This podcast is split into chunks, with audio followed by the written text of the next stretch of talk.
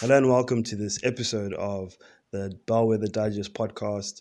This week we are joined by Dr. Heather Evans, who is a licensed clinical social worker and the director of Evans Counseling Services.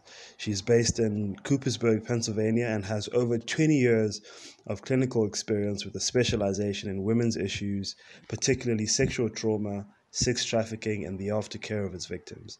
She received a Doctor of Clinical Social Work degree from the University of Pennsylvania, and her dissertation highlighted complex trauma and the post traumatic growth in victims of domestic sex trafficking. We are also joined by Inga Cupido, who will be helping us um, and talking about the South African perspective of these issues. We hope you enjoy this episode. Thank you very much.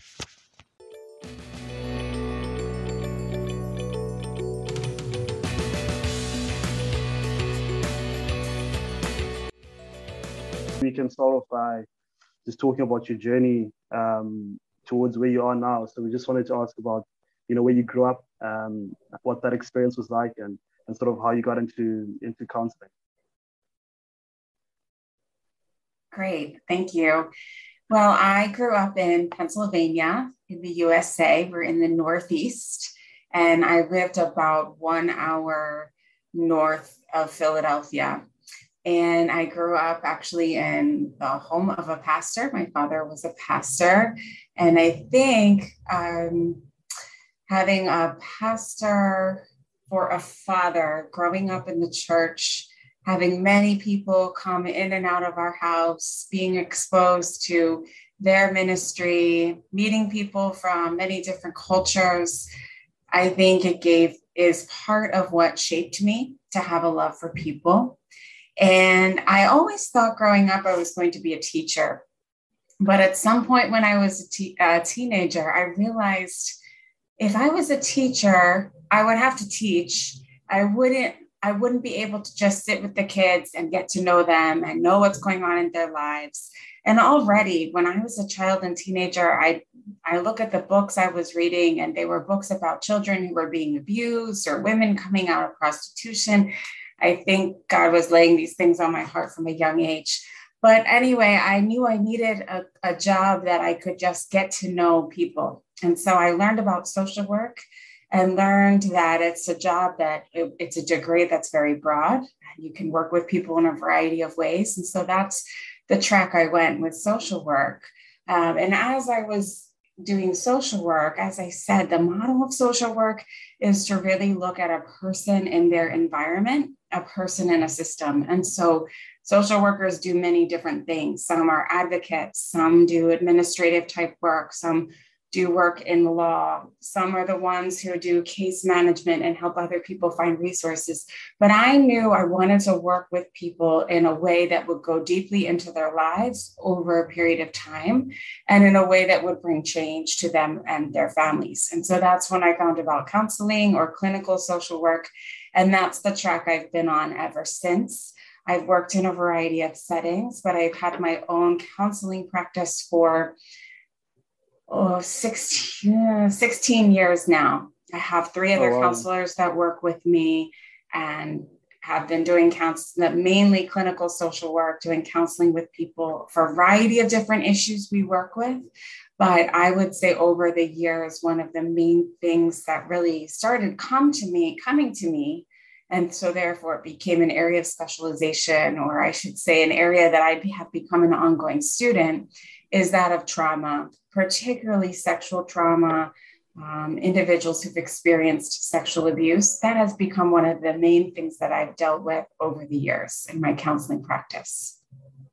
Yeah, that's that's, that's pretty amazing. I wanted to ask. Um, I know for a lot of people, like when they're going to college or to varsity, there's sort of this pressure of, well, you need to pick something that's going to pay the bills. Um, and so maybe that's sort of the perspective here in Africa. Is it was did you have similar um, concerns when you were deciding what to study?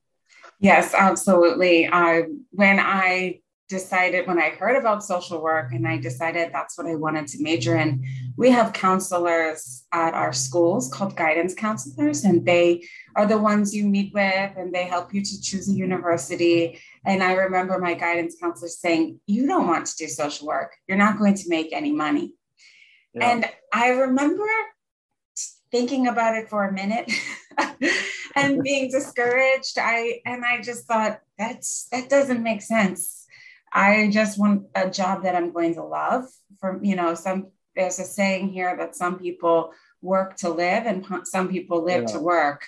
And I exactly. realized I just wanted a job that was going to give me um, purpose in life and meaning in life, and that God would take care of my needs.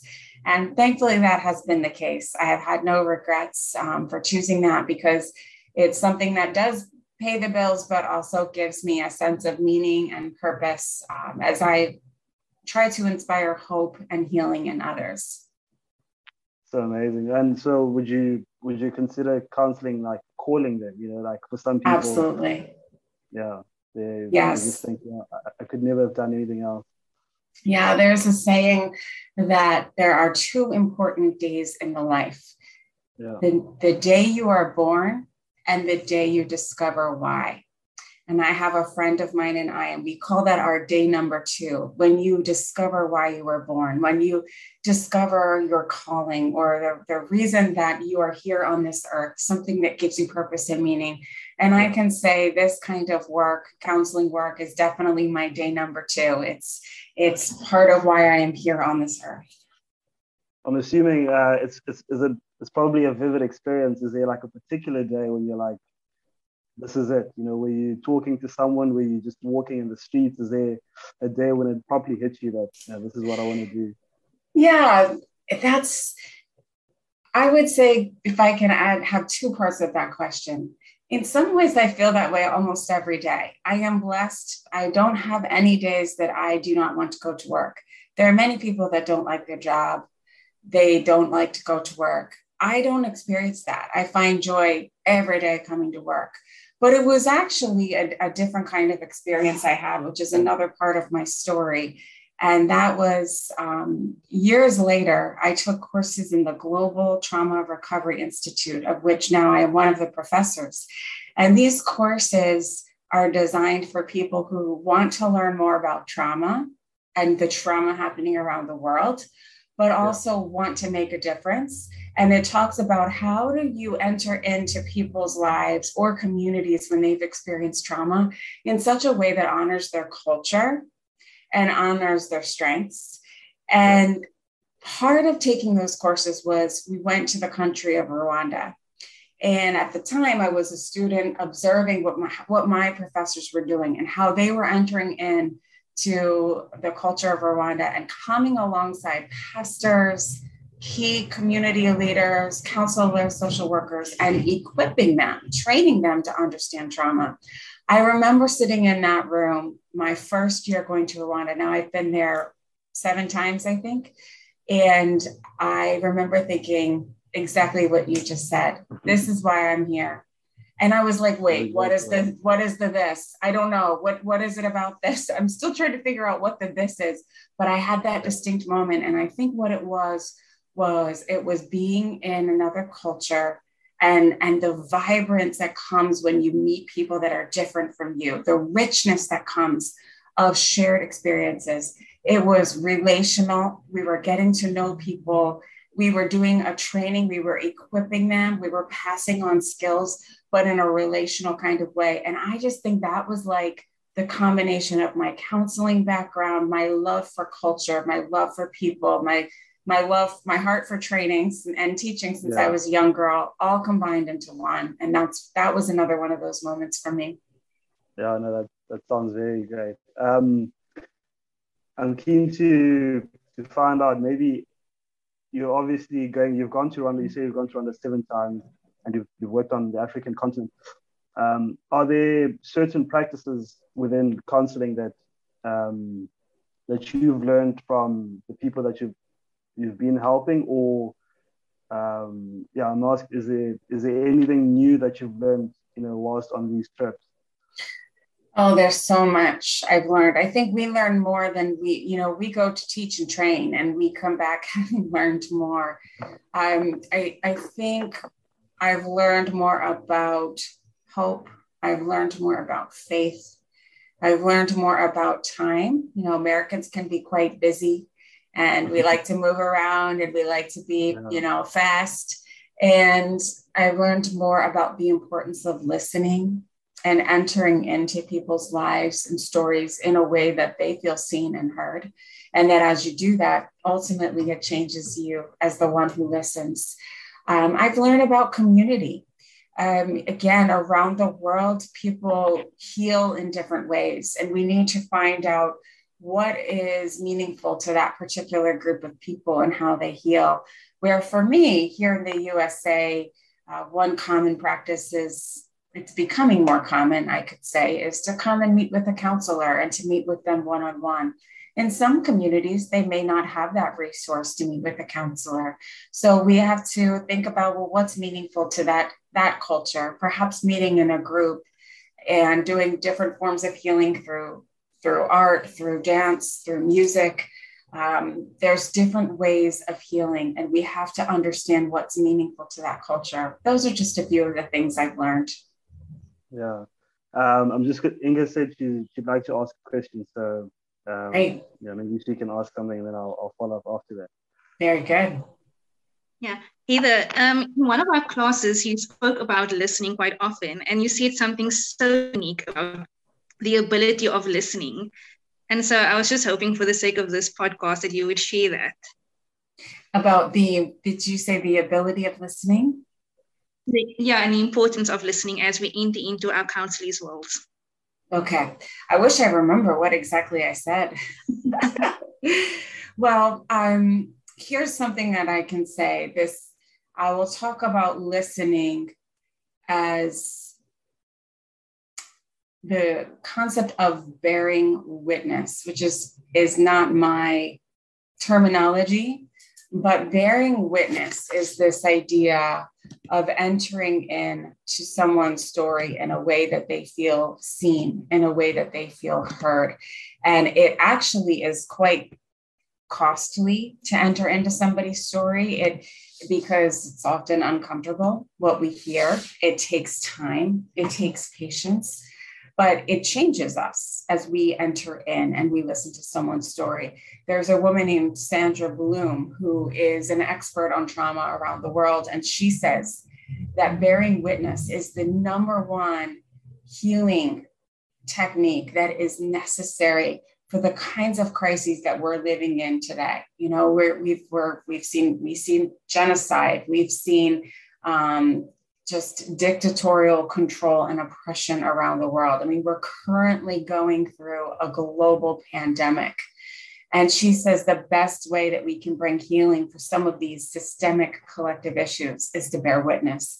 And that again, as we listen to others, as we enter in, it changes us as the listener. And all listening, I will add this is cross cultural it doesn't matter if you are from a different country if you have a different color skin if you're from it does that doesn't matter. All listening is cross cultural because we're entering into that person's life their history their perception of the world their family.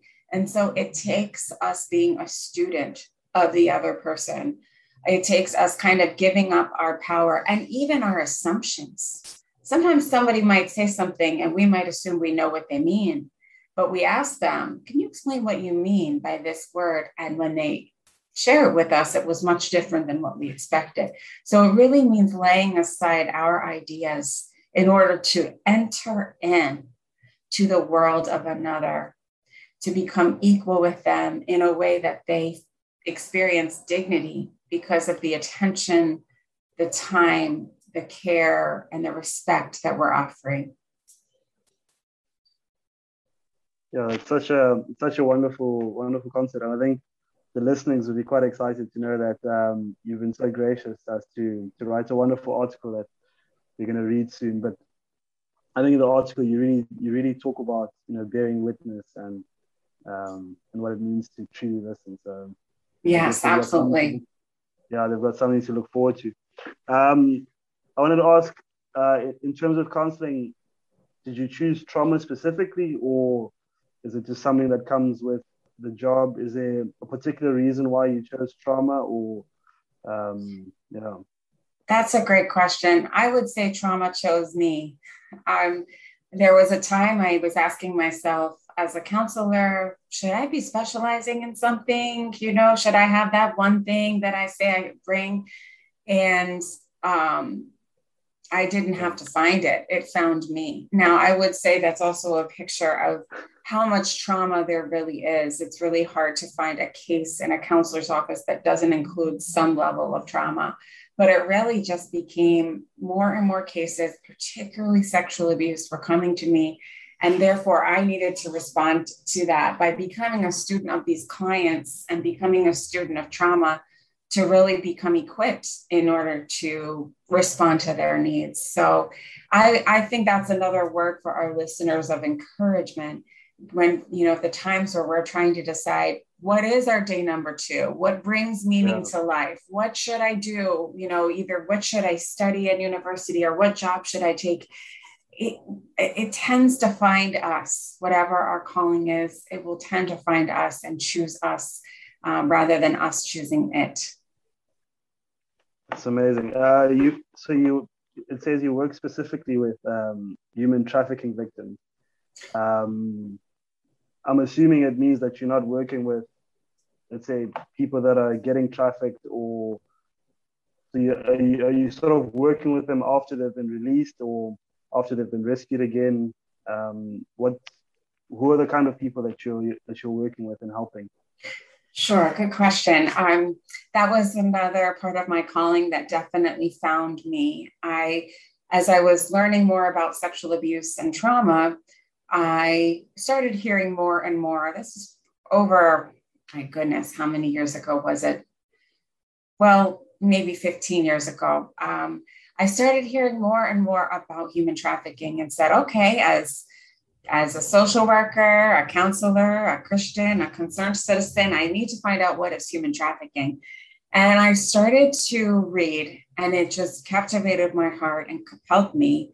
Um, again, something that I would have never chosen. Um, but once I started learning about it, I knew I couldn't just walk away from this. I needed to do something but I didn't know what I was going to do. And for, for years, I was just learning, reading, taking in any resources I could. I had a, a mentor that would say to me, sharpen your tools and God will provide the work. So I was in a phase of learning for a few years and, and alongside some others as well. We didn't know what we were going to do with what we were learning. And a point came where we decided we need to move into action out of our learning phase and into action. And so, um, again, this is a long, long-winded journey to answer your question, but we we started a coalition or an, an NGO in our region to address human trafficking, and we uh, addressed it in four different ways: prevention, awareness, which is really just doing a lot of trainings in the area, and prevention is is both trying to address the demand, why there's even a demand for the commercial sex industry, as well as trying to train young people um, to prevent this from happening. Advocacy and aftercare. The aftercare portion is the piece that you're asking about, and that is the work that we do with trafficking survivors. We do some, I've heard personally do not, I serve on the board now, but we have um, some outreach workers. We have staff that are trained to go out into the community at places where they can interact with vulnerable women, interact with women who are still um, victims or who are in prostitution in the hopes of offering them relationship and resources and, and options that if and when they want to leave that there is help for them I particularly have worked with those who have been separated from the trafficker anywhere from a few weeks, a few days to a few years, and I'm focused more on the, the aftercare piece in terms of the counseling and the trauma. But we have other people in our organization that help more with getting them the resources that they need when they first separate from a trafficker. Because when they first separate from a trafficker, they need everything. They need clothing, food, shelter, um, they need, they might need identification card. They may need uh, resources to help them because they're addicted to drugs. Um, so they need a lot of resources. And I have been focused on helping them with the counseling aspect. I do sometimes individual counseling. Our organization also has a support group for survivors and an annual retreat where survivors come together and we go away together for the weekend to give them an opportunity to be together, be out in nature, and just have time to rest. So, those are some of the things I'm involved in.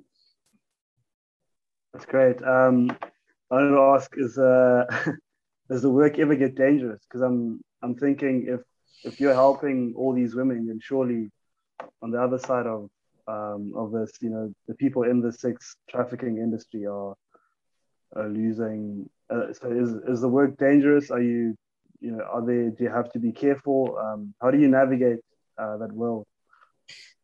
Yes, we do have to be careful. Um, in some ways we it, it it can be dangerous we have to be wise in the way that we do things um, we work alongside law enforcement we will never be in a situation where if we hear of some women that are trafficked we're going to go into that house or into that business and we're going to rescue them and pull them out that is not our it's not our job that's not our area of expertise nor would i ever advise that that is not only dangerous for us but even more so, it's dangerous for the women. So when we're interacting with women, I, we're, we're a little bit concerned for our safety. We're more concerned for their safety. If we give a piece of information, for example, and say, here, we are this organization, we're here to help you leave. And she has a trafficker and is under the control of a trafficker who is abusive and violent, she may get she may get beaten for that. She may be killed for something like that. So more so, it's dangerous for the women and we just need to be very cautious with how we're doing outreach and that we don't cross over our lines of what we can offer. Uh, but I would say the other sad reality to that question is as dangerous as it can be for the women, there very often once a woman leaves, the trafficker is not coming to find her. He's oh. moved on. He's moving on to recruit somebody else because that's part of the problem with, with why this this industry is so it's making it's so profitable it's making so much money is because one trafficker can have multiple victims and if he loses one he may or may not come find her but he might just move on to protect his own to protect himself from being found out by law enforcement because he can just recruit someone else it's a sad part of the reality it's, um, yeah it's quite it's quite daunting stuff. I was um, I watched uh, I watched a BBC documentary the other time, and um, the recruiters were not particularly male, but um, it was I think it was a lady from Kenya that got recruited by another um, woman that was from Kenya, and she was in China, I think. Um, and she was told, "No, there's there's work happening here, so just come come to China. We'll pay for everything." And then once you got there, you know, they took away her passport and and everything. So are there any, uh, uh, especially got questions like, are there any ways that people sort of can protect themselves, or are there any clues that we should look out for? You know that maybe you know trafficking is is, is, is looming nearby. That's a good question. I, I think first it's to really become educated on what trafficking looks like. And you gave one example of what trafficking looks like this idea of recruitment from one even one country or one region to another. And in that case, it's a promise of something. It's a promise of come work for me. We will, we will, we will pay you this, we will offer you this. And it can sound really good, especially to somebody who is in desperate need. And you know, there's a saying that if it sounds too good to be true, it probably is. And so that's one example of what trafficking looks like. And so I think for those cases, um, one can look for signs of those kinds of promises that just something about it doesn't feel right um, what they're offering or maybe they're making up they're saying come work for give us an all kind of might where, where um, it might or their identity documents or don't know the language. There's something about their vulner that that you can see their vulnerability. That is a case where it might be it might be trafficking. It might be good to ask more questions. Another example though of trafficking that is much more difficult to see would be when trafficking happens within one's own town. You know that idea that we're traffic country to another which does happen yeah, but try like I, I remember one victim in our area said, No one came looking for me because I never went missing. And this was a little girl that on her way home from school, she was nine or 10 years old. A neighbor slowly built a relationship with her and eventually started selling her.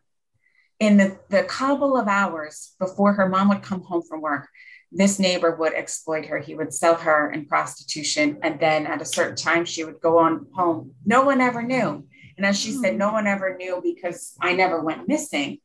Um, those are examples of the promise is not necessarily, I'm promising you this job and this career and I will pay for you, but the promise of a better life in terms of love, affection, attention. So many times the, the trafficker isn't this isn't what we picture this scary controlling man? It can be someone that poses as a boyfriend a lover a mm-hmm. partner and he he gives gifts and he promises i will take care of you and you can trust me. And he preys upon her vulnerability vulnerability of poverty vulnerability of a history of childhood abuse vulnerability of an unstable family life vulnerability of someone who leaves home because they feel afraid at home or because they've been abused at home or because something about the home situation is not stable. And the trafficker preys upon that and says, I will take care of you. And eventually, he forms this love relationship. He uses trust as his greatest weapon, his greatest tool, and eventually starts exploiting her. Those cases are much more difficult to see to the human eye. And if we do see them, we may misrepresent them. We may judge them and say, "Oh, this is this is um, this is prostitution. She's choosing it." Well, by definition, by federal definition, if she's under the age of 18, she is not choosing it. And we also need to know that a lot of women in prostitution, they have a vulnerability that they are not choosing it. So in those cases, we're looking for situations where perhaps an, it's an older boyfriend. There's a change of behavior. She's someone is mm-hmm. showering her with nice gifts.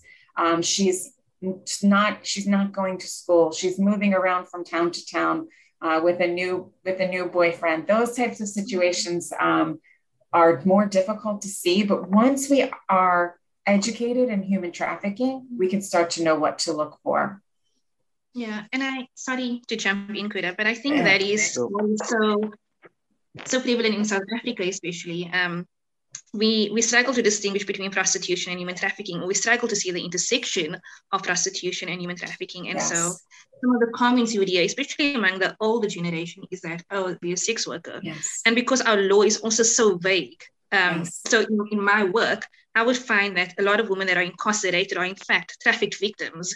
But because we we are so very vague on the definition, we, we don't know how to fully understand or look out for them. So and then it becomes their choice to commit this crime, and it leads them into a more devastating situation of incarceration. And then yes. as they are released, they end up back in this vicious cycle. So I think my question is how do we um, how do we make how do we create awareness around the link and the intersection I would say it's education and to really hit know what all of the myths are about prostitution and be able to explain them. And also, I think explaining them in story form can be quite effective. So when you hear a story and you hear the vulnerability of someone in prostitution, that perhaps she first was she first got in prostitution because she was sold by one of her family members for money for drugs. That that's trafficking. When you hear their history of abuse, when you hear the recruitment, the, the that the majority of women in prostitution do have someone that's controlling them. In our in our culture, it's often called a pimp. The pimp is just a glorified term for trafficker when you look at the lack of choices for these women and you explain, I think it takes a lot more education for people to see the lack of choice that women who choose prostitution are either desperate, they've been forced into it, or they've been they've been taught that that this is a viable option. The more we can do that, and I think in story form, it's very powerful because when you see the face of someone who has experiences, when you hear the progression of her involvement, it can build empathy and it can build a greater context for how this happens, as opposed to just she chose it or she's promiscuous. That's that's really not the case. And that's just been my experience of working with these women and hearing their stories. True, that's that's so enlightening. I think even for myself, you feel you just have these preconceptions about what you know what the situation is, but you don't you know you don't actually know what's happening. Um, so that's very enlightening. Even um, I looked online and the um, the only which talks about post traumatic growth online also talks about the Survivors Project. Uh, I look forward to reading it soon. Um, do you mind just going and then uh, talking about the project as well? Absolutely, yes. The the one the newest, but it can really be found wherever you you as well um, on like Amazon, Google Books, things like that. The and I decided I wanted to focus on a study, some research on sex, sex trafficking survivors. I wanted to take our learning to a deeper level. In general, I think our society is doing better at understanding human trafficking and the basics of what it is. But we, I wanted to go deeper to really understand survivors and also what they describe, what they find helpful and not helpful after their time of being trafficked. I wanted to hear directly from survivors. I didn't want to interview people who work with survivors. I wanted to hear from them directly, and I wanted this study to experience. So I interviewed 15 survivors. That was part of the research. The other part was I used a research methodology called photo voice. Take pictures to express their shared lived experience and use those pictures rather than words to express what they have been through collectively. So there are two parts of it. One, well, three parts of it actually participated in this part of the story. I had them take pictures. The only the only prompt I gave to them was that was it. And then the second part of photo voice is you bring them together and you have them share their pictures with each other. Now, the survivors that were part of my study were from different places in the USA. So we met via Zoom versus uh, meeting in person. You can do it either way. We met online um, there and I asked them a few questions. I had them just process what they saw. I asked them, know, what do you see in these pictures? How do these pictures tell the story of survivors? Talking about uh, you're talking about photo voice and how uh, sometimes, like for the victims, it's hard for them to tell their stories again and again because they're reliving that experience, and you know the photos help them to express themselves in a different way. Exactly, and so what came of their feedback was the Voices of Survivors Project. And the Voices of Survivor Pro- Survivors Project includes two parts the book, uh, that's called From the Voices of Domestic Sex Trafficking Survivors Photographic Expressions of Complex Trauma and Post Traumatic Growth. This book includes all of their pictures and captions. It can be a, really a great even teaching tool or awareness building tool. Yes. Um, so that's in book format. And the other part of this project is a, a transportable or virtual exhibit of all of the photos. I created this transportable exhibit and then COVID came and so I haven't been able to use it, but it's available for to be taken to awareness events, conferences, universities, wherever someone would want to create this display.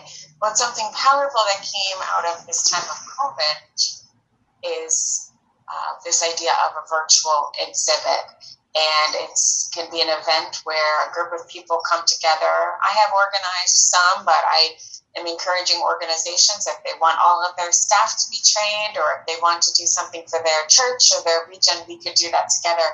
And we go through the photos together and their captions. And then there's a time for people to also share what do they see and for people to react to how it's impacting them and to ask questions. I found that to be incredibly powerful and a great way for people to have more, to build more understanding and compassion and be inspired by the experiences of survivors. The other book is really all of the data. It includes some of the photos, but it goes in greater depth of the experiences of survivors and the recommendations that they give for what's helpful and what's not. And if it's okay, I'll just share a little bit about those two words that are really that came out of the research and are um, were the theoretical foundation for my research. Um, complex trauma and post-traumatic growth complex trauma is describing the type of trauma that is planned, repeated, interpersonal in nature, and it just it impacts a person in a variety of ways, including their emotions, their view on relationships, their way of seeing the world, their body, their having physical symptoms, their perception of self. Those are just a few examples of the impact of complex trauma. The term post traumatic growth is this idea that someone who has experienced trauma, suffering, or difficulty can move beyond, can grow beyond where they were at the point of first experiencing that trauma. Post traumatic growth is um, includes a variety of ways of growth such as spiritual growth, new new um, beginnings, discovering new things, ways of seeing life, like appreciation for life, relationships. And what was so powerful in both my interviews as well as the photos is that all aspects of complex trauma and post traumatic growth were seen in their photos and were also displayed or seen in their, their words from their interviews. So the book, both books, the one through photography, the other through words, really capture the full experience of a survivor. Not only the difficulties and complexity of the trauma they've experienced and the long term impact, but also the growth that they have experienced, which is so powerful. Just to see the hope that is born in them. The, we talked about calling earlier, the calling and purpose and meaning that is is born in many of them, even to do something to help other women. The faith that is is grown in them is so powerful because both books really give a whole comprehensive look at at both the, the horror and the terror as well as the hope the inspiration and the beauty of these survivors. That's that's that's that's amazing. I wanted to ask. Um, we've we've done a previous um, podcast uh, episode with a guy, and he was talking about the violence of language, and he was talking about how, like, dismissive words can be violent in some regard because you know you're just dismissing someone else's experience, someone else's past, and, and what they've gone through. Um, for people that are not counselors, for people that are not, you know, doing social work, and maybe Inga, you can help us with this as well, is how can we talk to survivors or people that have experienced trauma without dismissing their experience or yeah without you know making it smaller than it actually is and and, and empathizing with them as as much as we can. Yeah inga would you like to answer that? Do you have thoughts? Yeah, truthfully, um, some of my thoughts is probably going to echo some of the teachings that Heather has taught me. but, um, you know, one of the things that, because language is incredibly powerful, and I was actually thinking about um, a, a, conference that I went to a couple of years ago, um, and the fact that God used language to bring about life. I mean, He's God. He could have winked an eye and there would have been life. Yeah. But He chose to use His words. And so I think our, our words and language is such a powerful tool.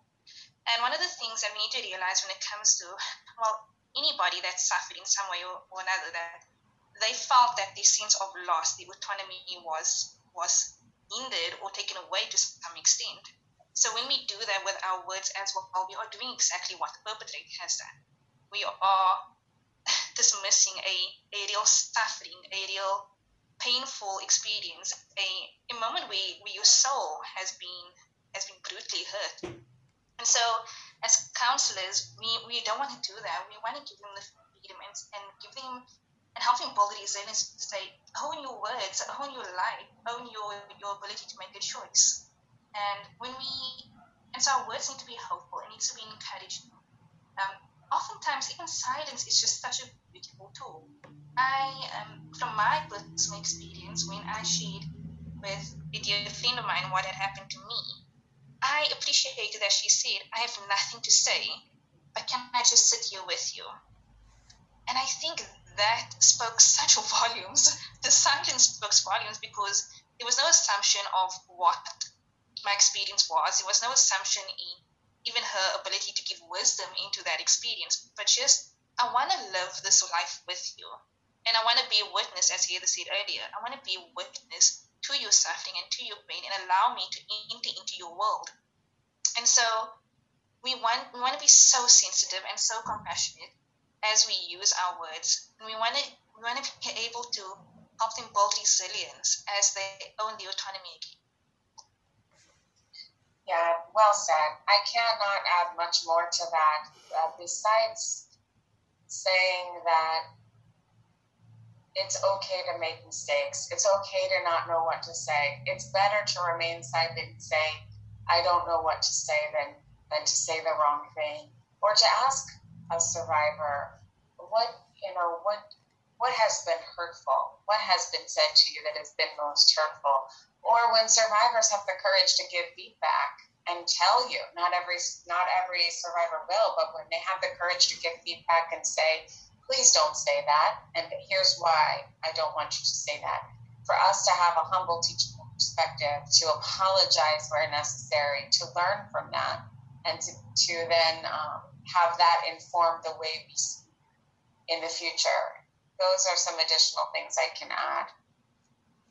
Um, I'm not sure if Inga has any other questions, but my final question to you would be, you know, if there's someone that's listening to this and, and, and hearing your story and they're thinking, you know, I want to be like Dr. Evans, you know, what words of encouragement or wisdom or sort of um, practical tips uh, would you give them to sort of to reach the heights that you have or even to go further? Yeah, well, I would, hmm, I would encourage everyone to fill the exact space that belongs to them in this world. And so perhaps there's something about me that's inspiring to them, but for each person, it's going to look much different. We all have unique personalities, gifts, skills, talents, and even areas of um, influence that we belong to. And so we can look at those and say, what can I do to make a difference? Um, and it will look different for each one of us. But I think what I hope is that people are inspired to just do the next right thing. I, you know, when I look and see where I've come from in the last 10 years, and I ask myself, how did I get here? I, I didn't plan this, I just made the next choice. And I was willing to make the next choice. I did take risks and I was willing to enter in and to follow the calling um, and make a lot of sacrifices. But it's going to look different for each one of us. Yeah. There's one of the women who participated in the study, and one of the reasons she participated in the study is because photography was a point of healing for her. And the reason being is there was a woman from a local organization, a local community coalition that was a volunteer, who had a camera that she didn't know what to do with, and so she just wanted to give it to someone. She gave it to this woman said, I think you would be great at photography. I'm not using this camera anymore. Do you want it? This woman went on to use photography as a form of healing. She talks about loving, she goes in nature and likes to see what is invisible to someone um, and make it visible as a way of reversing her experience of feeling invisible during her time of being exploited. She likes to appreciate and find beauty because of the, you know, it's the reversal of the ugliness of being trafficked and exploited. I share that simple story to say you never know what that can do for someone. You know, someone who just donates a camera and it changes the life of a survivor. So everyone is different and brings something different to this world and we, we need everyone to make a difference and to find their day number two, to find the thing that gives them meaning. And I would love to just see if, and if you have anything you want to share. You have seen the book, you have also participated in the virtual exhibit. What can you say about it um, from your experience? I'm kind of curious to receive your feedback. yeah. Um, so I, I, first attended the exhibit before I received the book. Um, and there was one particular story that really that really caught me. So one of the things that, and here I think I shared this with you. So um, I think we we tend to to forget that some of our own actions are also quite harmful in the the role that sex trafficking plays. And one of those things is pornography. And I actually had a friend come and visit, and he this book was on the table, and he was going through the book. And you know he, he, he had struggled with, with porn addiction for quite some time. And he came to this particular participant's story. And it was so raw and so vulnerable. And and I just think she is so incredibly brave for, for putting it out there. And and you know in that moment it clicked to him was like it's not just damaging to myself but I am playing a part in the abuse and the harm of so many women and children and and you know, like one of the things since receiving the book, I intentionally leave it on the coffee table. It, makes people uncomfortable, and that's okay. I like that it's making them uncomfortable. I love that you know they are paging through it and they are seeing pictures of hope and beauty. Pictures of, I mean, the picture of of the of the dishes, for example. I hate doing dishes, and yet this woman is rejoicing in the fact that she has the choice to wash her own dishes, and and I think it's just one, it, it, it creates a sense of gratitude in my heart for the fact that I have my autonomy and that oftentimes I take that for granted. Just the beauty of hope, even in the midst of so much trauma and suffering, is astounding. Um, the first time I entered the ex- exhibition, I had to put my my screen, my video off because I was sobbing. I could not control my tears. Um, and it was both painful tears, but also just tears of such tremendous joy that, that there is life, is a life after such painful suffering. Um, and then when I received the book and just having and having it in my hands and going through it often, and, and it's inspired so much of my work in prison ministry and even in my community. Um, I I realized like we, we take for granted the ability of a camera. We take for granted the ability of our words, as you said. And we we just realize that we need to realize that there is so much suffering in the world.